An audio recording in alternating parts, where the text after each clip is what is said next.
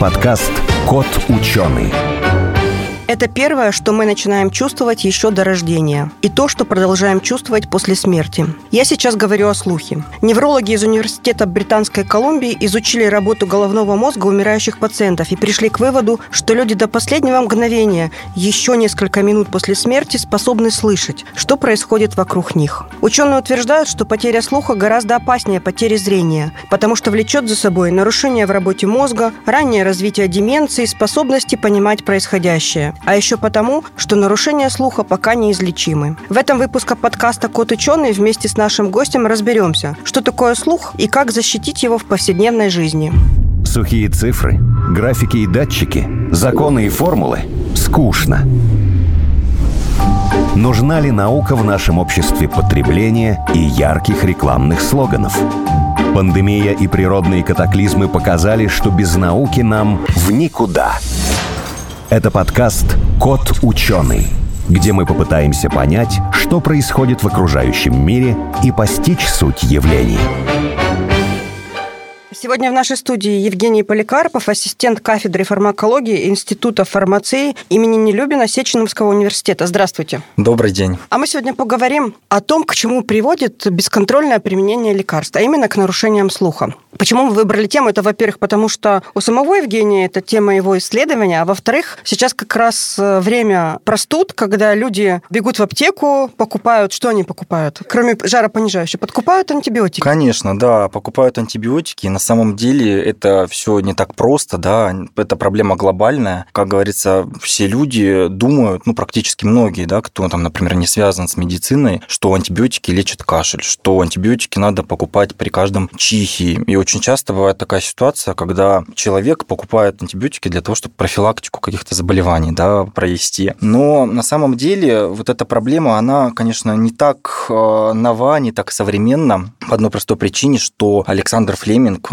человек, который... Тот, который изобрел антибиотики. Да, тот, который изобрел антибиотики в 28 году, пенициллин, да, открыл. Он эту проблему предугадал, он предсказал эту проблему и сказал, что настанет время, когда люди будут э, пользоваться антибиотиками без всякой причины, да, без понимания. И в 46 году, после того, как он получил э, Нобелевскую премию, да, за открытие пенициллина, хочу его процитировать, он сказал, что человек, бездумно относящийся к лечению пенициллином, несет мораль моральную ответственность за смерть того, чей организм не справится с инфекцией, вызванной устойчивостью к пенициллину бактерию. Надеюсь, этого зла не удастся избежать. Насколько мы знаем, не избежали, потому что сейчас одна из самых больших проблем – это ежедневный поиск новых антибиотиков из-за того, что старые перестают работать буквально через полгода, так быстро бактерии, инфекция к ним э, привыкает и вырабатывает свои механизмы защиты. Это вот одна большая проблема, когда действительно человеку нужен антибиотик, сейчас его очень тяжело найти, потому что все они становятся просто моментально Конечно. уже недействующими. А вторая проблема, о которой мы поговорим, это побочка. Побочное явление, тоже оно написано да. в инструкции маленькими-маленькими буквами, и многие даже не доходят до этого пункта, потому что считают, ну, что там побочка, там голова кружится, тошнит немножко, что там еще такое Конечно. может быть? Конечно. И вот э, хочется даже вот в контексте той же антибиотикорезистентности да, сказать, что, к сожалению, Флеминг э, здесь здесь э,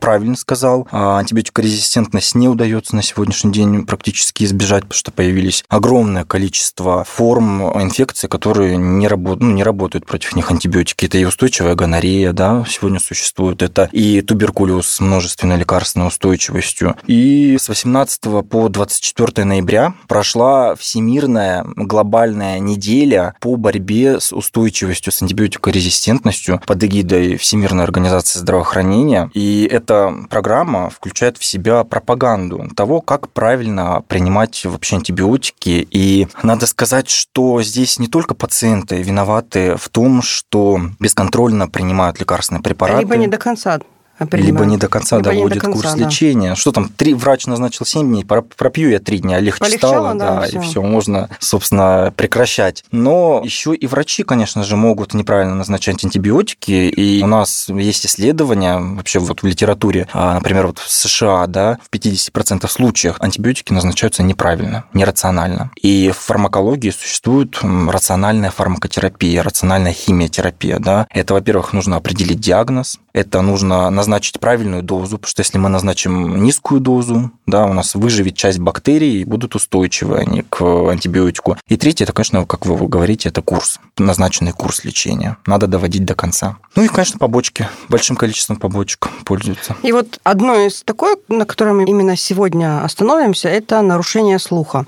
Э, да. Вот, честно говоря, я слышала, что такое бывает, что люди теряют слух в результате действия каких-то лекарств, но сама не встречалась с такими людьми. Насколько это серьезно и как это часто встречается? Лекарственно индуцированные нарушения слуха встречаются довольно часто. Надо сказать, что сам по себе орган слуха очень сложно устроен. Там э, огромная анатомическая композиция существует, там звуковоспринимающая система, звукопроводящая система. И вот в контексте лекарственных вот этих нарушений слуха хочется обратить внимание, наверное, на волосковые клетки. Это рецепторы, которые превращают звук в нервный импульс. Ну и, собственно, слуховые нейроны. И их потеря, она, к сожалению, на сегодняшний день необратима. Они находятся где? Внутри уха? Они находятся в толще височной кости, внутри уха. Это такие маленькие волосочки, они прямо похожи на волосочки. И они не восстанавливаются. Если вы их теряете, то теряете на всю жизнь. Называются нейроны, да? Они? называются волосковые клетки. Волосковые да, клетки. это э, слуховые рецепторы. И те нейроны, которые лежат немножечко в другом месте рядом, да, они воспринимают сигнал, который генерирует волосковые клетки. То есть это некая такая вот композиция, которая... Это такой переходник, да, из самого уха в мозг? Да, это переходник из самого уха в мозг. Если вы их теряете, то теряете навсегда, к сожалению. Не нарастают новые? Не нарастают. Но мы с вами не амфибии и не рыбы. Вот у амфибии и рыбы могут легко, с легкостью их отращивать.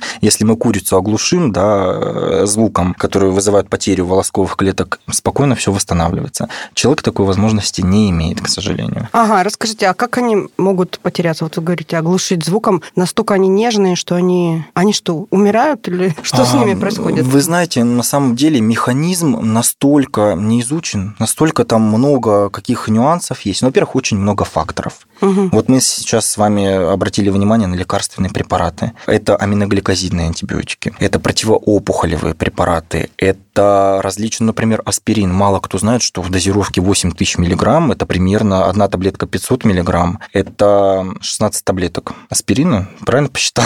Да, 8, 16, 16 таблеток аспирина а, в день, и у человека может временно нарушаться слух, то есть звон в ушах. Есть и такое. Надо говорить, что есть временные нарушения слуха, угу. а есть постоянные. И вот аминогликозидные антибиотики, да, они используются зачем? Они используются при заболеваниях мочеполовой системы, они используются для лечения туберкулеза, кстати, надо сказать, да. По разным данным, от 7% до 90% людей, пролеченных вот этими аминогликозидными антибиотиками, антибиотиками имеют необратимые нарушения слуха. Почему такой разброс от 7 до 90? Потому что существуют разные методы исследования. И самое неприятное, что шум, антибиотики, противоопухолевые препараты, они нарушают слух сперва на высоких частотах. То есть это писк, да, такой звук, звуки комара, там, да, ультразвук. Ну, не ультразвук, а угу. очень тонкие звуки. И вот человек даже сперва может не заметить, что он теряет слух. И на самом деле здесь нужна медицинская настороженность медицинского персонала, что у человека человека уже начинаются какие-то нарушения. И аминогликозидные антибиотики, они, вот представьте, человек лечится от туберкулеза 9 месяцев. Это в среднем. И он принимает аминогликозидные антибиотики. И по-любому здесь нужно контролировать слух, потому что аминогликозиды... И самое неприятное тот факт, что это необратимо. И не существует способов защиты слуха, кроме как контроля и рациональной фармакотерапии, химиотерапии. Но да. это же не у всех. Да, есть лица, которые более чувствительны, к, например, к возникновению нарушений слуха вследствие аминогликозидных антибиотиков. Но в данном случае здесь все же зависит от дозы.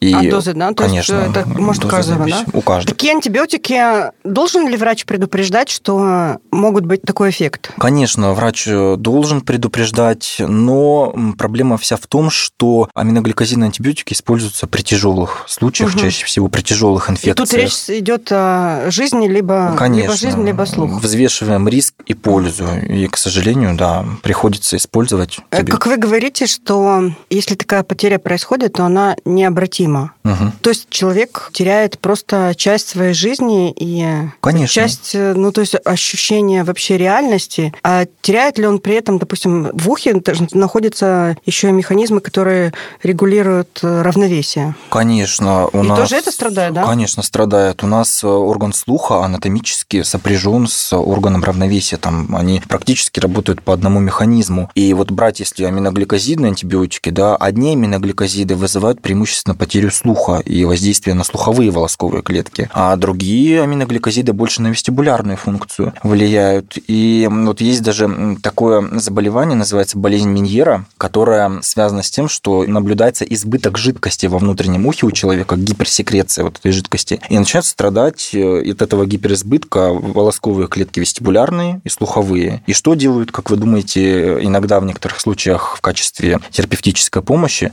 вводят в одно ухо гентамицин? Как думаете, почему только в одно ухо? Ничего не могу предположить.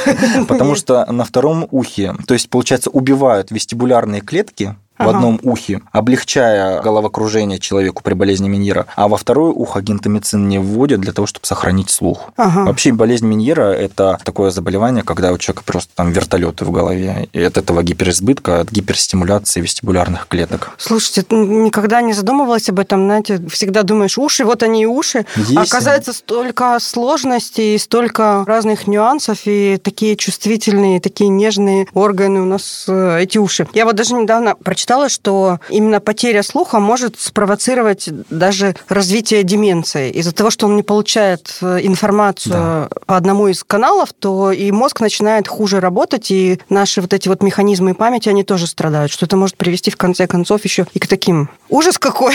Конечно, безусловно. Давайте, давайте еще усугубим и еще больше жути наведем. Кроме антибиотиков, что может повредить слух? Ну, вот, да, я вот сейчас на эту фразу вашу скажу следующее. Дело в том, что есть две категории, для которых слух это критически важно. Это пожилые люди, которых э, при снижении слуха действительно наблюдаются проблемы, могут на- нарушаться когнитивные функции, то, что сигналы не поступают в мозг и не стимулируют. И есть вторая группа, это дети. Особенно дети в долингвальный период. Если нарушается слух, хотя бы немножечко даже, да, до формирования речевой функции, это, безусловно, могут э, вызвать проблемы с, и с формированием, в том числе э, отставанием в интеллектуальной сфере и в отставании формирования речи. Это затрудняет, соответственно, и обучение, это нужна реабилитация. Кроме этого, слух можно потерять, если слушать громкую музыку в наушниках. Тоже недавние исследования говорят о том, что сейчас прямо есть эпидемия нарушения слухов у молодых людей, которые пользуются наушниками чуть ли не круглые сутки.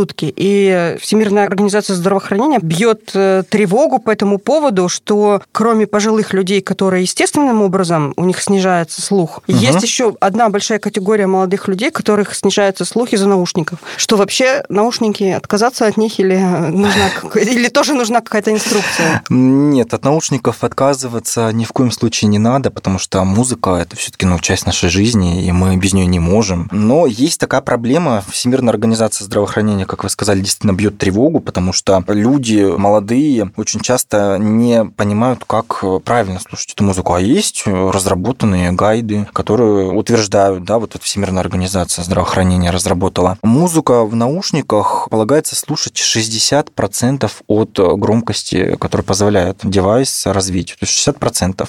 Мгм. И можно слушать на такой громкости примерно 30 минут. Потом делаем передышку и можем продолжать слушать. Но если говорим о исследованиях, да, что нам говорит наука, то вот было проведено крупное исследование, оценивалась аудиограмма, то есть оценка слуха, его порогов подростков от 12 до 19 лет с 88 года по 94 год. Далее а, прошло определенное время и уже сравнивают а, слух подростков с 12 до 19 лет 2005 и 2006 года. Что у нас показывают данные, да? А В 88-94 14,9% имело нарушение слуха вот в этой возрастной группе, а с 2005 по 2006 год в этой группе 19% имело нарушение слуха. То есть, ну, это статистически значимая разница. Надо сказать, что когда мы слушаем громко музыку, а начинают в первую очередь портиться высокие частоты, способность слышать пение птиц, звук комара, сверчков, да. Что показывают эти исследования? В 88 по 94 год я сейчас назвал общую, да, вообще все причины 14 и 19. А вот э, высокочастотная потеря слуха в 20 веке это было 3,5% в этой возрастной группе, а в 21 это уже 5,3%. То есть мы видим, что вот эти подростки начинают хуже слышать высокие частоты. Угу. Ну, сейчас наушники стали доступнее и удобнее. Конечно. Я думаю, что эта тенденция будет в геометрической прогрессии расти, потому Конечно. что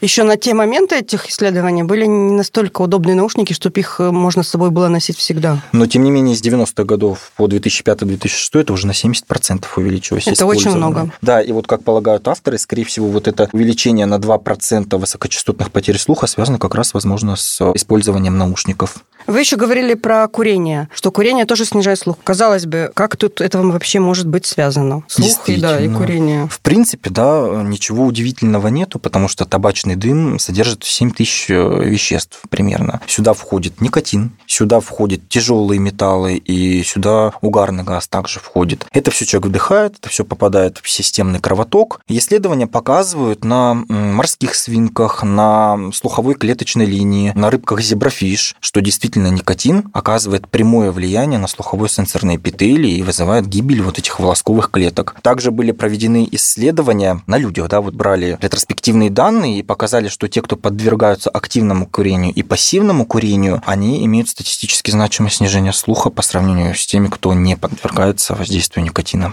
Ужас просто. И вы знаете, здесь ужас еще в том состоит, что сегодня люди начинают переходить с курения табака на курение угу. вейпов. Это вот наши подростки, да, например. Что происходит в этом случае? Пока нету таких объективных, не то что объективных, пока не накоплено данных, как это влияет на слух, но тем не менее, если мы возьмем состав вот этой жидкости для электронных сигарет, а, да, мы увидим, что там есть потенциальные вот токсины, это и пропиленгликоль, это и никотин. Пока нет таких исследований, которые вот показывают, но тем не менее есть... Ничего хорошего Ничего нет. хорошего нет, и был опубликован клинический случай, в котором э, указывается, что шестилетний ребенок выпил выпил жидкость для электронных сигарет, попал в реанимацию, и у него разбилась острая внезапная нейросенсорная тугоухость. Угу. Кстати, он не восстановился, потом эти пороги у него так необратимо. И это доказывает тот факт, что и при вдыхании, в том числе, скорее всего, есть какой-то негативный эффект. Но я, конечно, считаю, что не все так ужасно. И мы с вами говорили, что лекарственные препараты вызывают нарушение слуха, но есть все-таки какие-то такие обнадеживающие вещи. А вот давайте теперь, наверное, к вашим исследованиям да, перейдем. Угу.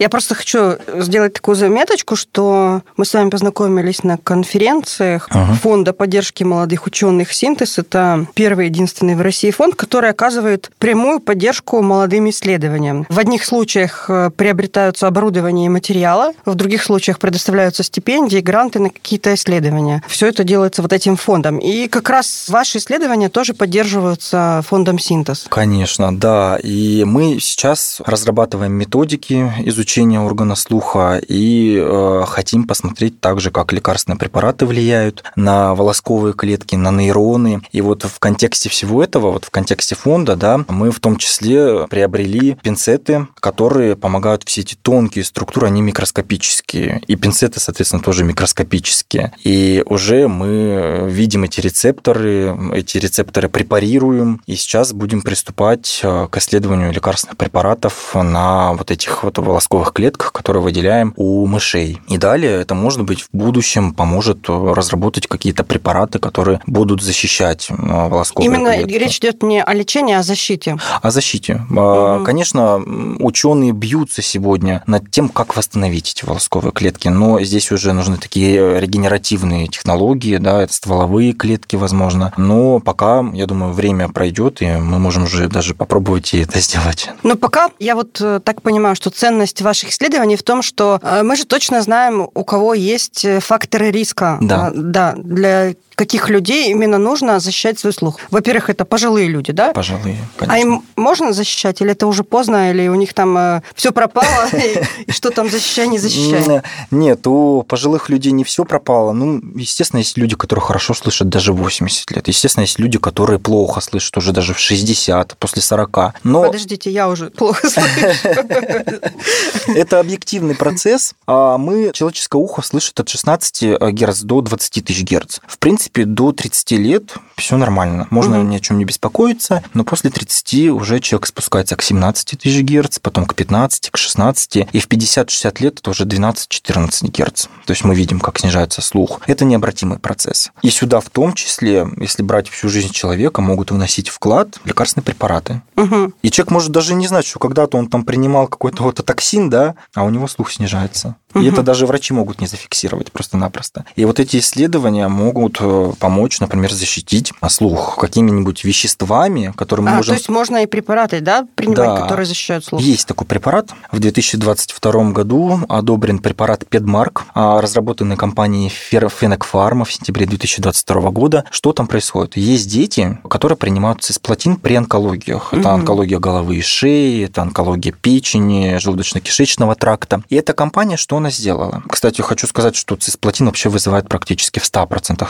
случаях тугоухость. Ну, здесь, понятно, жизнь или э, смерть, да. И что они сделали? На протяжении нескольких десятилетий, середины нулевых годов, они разрабатывали молекулу на основе натрия сульфата. Натрия сульфат – это антиоксидант. Они, значит, что в клинических исследованиях попытались сделать? Они вводили цисплатин, и через 6 часов после введения цисплатина вводили натрия сульфат. Цисплатин подействовал, вывелся из организма, подействовал на опухоль, и далее уже вступает в борьбу натрия сульфат непосредственно в ухе, защищая таким образом, нейтрализуя молекулу молекулу цисплатина. И пока за почти век от токсичности, век ее изучения, да, это единственный одобренный а, лекарственный препарат конкретно для детей, которые принимают цисплатин с гепатобластомой. Угу. Эта гепатобластома, она... Это страшное заболевание. Да, она солидная, то есть она находится только в печени. А почему нельзя, например, э, этот препарат принимать у людей, которые имеют диссеминированную форму, там, метастазы? Потому что, к сожалению, как показывают клиническое исследование, у людей, у которых много опухолей, у них это влияет на выживаемость на бессахатинную ну, да, то есть она нейтрализует, э, да, нейтрализует и не дает э, препарату работать против Конечно. опухоли. Пока только это, так. Пока что лекарственная защита такая. Но можно же защищать и какими-то другими способами, да? Во-первых, ограниченный прием лекарств. Лекарств, конечно. Врач должен взвешивать риск и пользу. Угу. Угу. Во-вторых, если лекарства все-таки принимаются, то что? То проводить э, аудиометрию, то есть соблюдать аудиологическую настороженность. И при первых сигналах, как правило, наверное, я думаю, я не клинический все-таки, я не угу. занимаюсь клинической наукой, а в расширенном диапазоне, то есть смотреть и на высоких частотах в том числе. У нас чаще всего это речевые частоты смотрятся от 1000 Гц до 4000 а, то есть это такой тест есть, да, когда дают да. слушать разные частоты, человек отмечает, что слышит, что нет. Вот у вас э, на столе лежат наушники, примерно такие наушники одевают человеку, подают сигнал, он нажимает на кнопку, и можно выстроить кривую. Угу. И надо смотреть на высоких частотах в том числе. Я знаю, что вот э, есть даже не тест, а есть такая методика для того, чтобы человека повысить, что ли, улучшить слух. Угу. Или, допустим, те процессы снижения слуха остановить, то есть такая методика, что дают слушать разные частоты, а человек должен прислушиваться и отмечать. И это развивает его не только нейроны, а и сам орган слуха, и он лучше начинает чувствовать. Угу. Стимуляция некая, да, такая? Да, некоторая стимуляция, и она дает хорошие результаты. Вот есть недавно исследования, что были как раз это изучено на пожилых людях, с которыми проводили вот такие, угу. может быть, не тесты, а такое лечение, такие упражнения. Да, лучше всего сказать упражнения. И это там дало в 70% улучшение слуха для пожилых. Можно и так это использовать. Ну и, конечно же, вот такой фактор, как шум, он нас вот. Я думаю, что нас всех касается, потому что и метро. Конечно, ну... И шумы города, да. и все-все-все это очень э, сильно должно влиять. Ну вот смотрите, например, э, в вагонах номерных, да, метро шум достигает иногда даже 100 децибел. Это опасно. Это,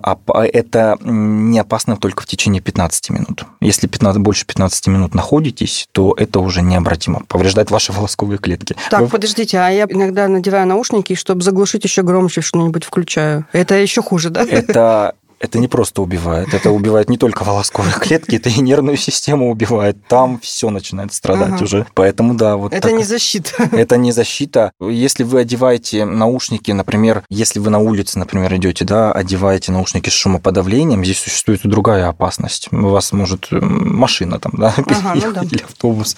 Так что лучше в тихой обстановке слушать, как мы уже вот говорили выше, 60% от общей громкости. Я думаю, должна в конце сказать еще одну страшилку, что по оценкам той же ВОЗ, через 25 лет 2,5 миллиарда человек будут страдать от нарушений слуха вплоть до полной глухоты. Это болезнь века, что ли? Вы знаете, ну, все-таки я бы сказал, не стоит говорить, что прям орган слуха такой хрупкий, и угу. что вот все на него влияет и все его портит. Нет, он не хрупкий. Он очень, как бы, имеет много механизмов сдерживающих. Это то, что вот вы сейчас называете, да, скорее всего, связано со старением населения. Угу. А как вот с 30 началось все у людей, так вот. И это связано с ростом населения, скорее всего, а не с фактором. С ростом и со старением населения. Конечно, То есть, э, конечно. Это все, о чем мы сейчас говорим, это очень-очень важно вот как раз для пожилых людей, которые угу. могут пострадать от всех в комплексе этих факторов. И все, что мы принимаем за жизнь, и все-все-все, все вместе. И плюс еще метро. Э, ну, метро все-таки там уже вагоны такие, что, в принципе, там 70 децибел не так уж опасно, можно угу. уже. Вот номерные составы, да, они имеют пока вот такую проблему, что громко слишком. Ну, вот, например, э, за 15 минут в метро, да, вот при 100 децибелах человек подвергается нагрузке, которой э, подвергается промышленный рабочий в течение 8-часового рабочего дня. У него там 80 децибел. Но при увеличении на 3 децибела громкости звуковая энергия, она удваивается. При этом 100 децибел – это как 8 часов при 80. Ну, то есть больше разрушает. Но вот сейчас мы с вами разговариваем 40-75 децибел примерно такой шум у нас здесь сейчас. Хотя здесь тихо, но... Это не опасно? Это не опасно. Те, кто будут слушать подкаст, я надеюсь, тоже не опасно, если звукорежиссер нас не включит погромче музыку. Да, конечно. Какие еще можно, допустим, дать рекомендации, на что мы обычно не обращаем внимания, ну, а надо бы обратить ежедневно? Ежедневно, ну, наверное, хочется сказать следующее, что все об этом говорят, и это правильно, это физическая нагрузка. Очень важно заниматься спортом, потому что, как мы знаем... Это тоже связано со слухом? Вы знаете, конечно, это же связано с кровотоком, с кровообращением, ага. а нервные клетки и волосковые клетки, ну, они чрезвычайно капризные, они не, не терпят гипоксию, они не терпят вот этих всех процессов, а, связанных с недостатком кислорода. Поэтому, когда вы занимаетесь спортом, вы активируете там чрезвычайно очень тонкий кровоток в этом внутреннем ухе, и ваш слух действительно от спорта становится лучше. Поэтому я думаю, что заниматься спортом, не иметь лишний вес, не иметь проблем сердечно-сосудистой, профилактировать эти процессы. Это общие такие, угу. нет каких-то специфических. Ну, а шум, ну, с шумом можно справиться, можно контролировать себя, не слушать громко музыку. Так что, несмотря на все страшилки, не надо бояться. Что еще такого мы с вами не обсудили или не сказали, что хотели сказать, но забыли сегодня? Ну, а, в принципе, человеку на всю жизнь да, дается 16 тысяч волосковых клеток и 35 тысяч нейронов слуховых, поэтому берегите их, и... А сколько остается к, к старости, допустим? Ну вот угу. к середине жизни сколько остается из 16 тысяч? Смотрите, очень разные бывают ситуации. Бывает, что у человека 80 лет может быть идеальное количество волосковых клеток, идеальное количество, нормальное количество нейронов, но существует другая проблема. Не только в нейронах и в волосковых клетках проблема, да? Бывают контакты синаптические между волосковыми клетками нарушаются и между нервными клетками. При этом сохраняются волосковые и нейроны, и здесь мы уже говорим о нарушении кодирования сигнала в этой ситуации. И тогда у человека наблюдается такой симптом неприятный, он может жаловаться, что вот плохо слышит речь в шумной обстановке, плохо слышит речь в большом помещении. Вот как человек говорит, вроде бы по уровню звука нормально все. Идет к аудиологу, берет аудиограмму, да, измеряет аудиограмму, слух идеальный но при этом все равно жалуются вот на некачественный слух. И вот, как полагают последние исследования, это связано именно с разрывами между волосковыми клетками и нейронами, и сейчас в последние десятилетия такую тугоухость прозвали кохлеарная синаптопатия или скрытая тугоухость, потому что волосковые клетки все хорошо, нейроны все хорошо, а вот проблема есть. И сегодня задача лечится? перед... Нет, конечно, не лечится. Не ле... Почему, Ничего конечно? Не лечится. Почему, конечно? Не лечится. Сегодня у нас как-то такой негативный на миноре подкаста. Нет, Что бы вы ни говорили, оно не лечится. Да, к сожалению, это вот такой орган, поэтому здесь нужно аккуратнее быть. И, но при этом не надо бояться, надо просто разумно относиться к тому, как вы слушаете музыку, какие лекарства принимаете. Ну, в принципе, как и всем остальным э, частям тела. Да, как и Только надо запомнить, что это действительно не лечится. Да. Спасибо вам большое. Я напомню, у нас э, в гостях был Евгений Поликарпов, ассистент кафедры фармакологии Института фармации Сеченовского университета. Спасибо вам большое. Спасибо вам.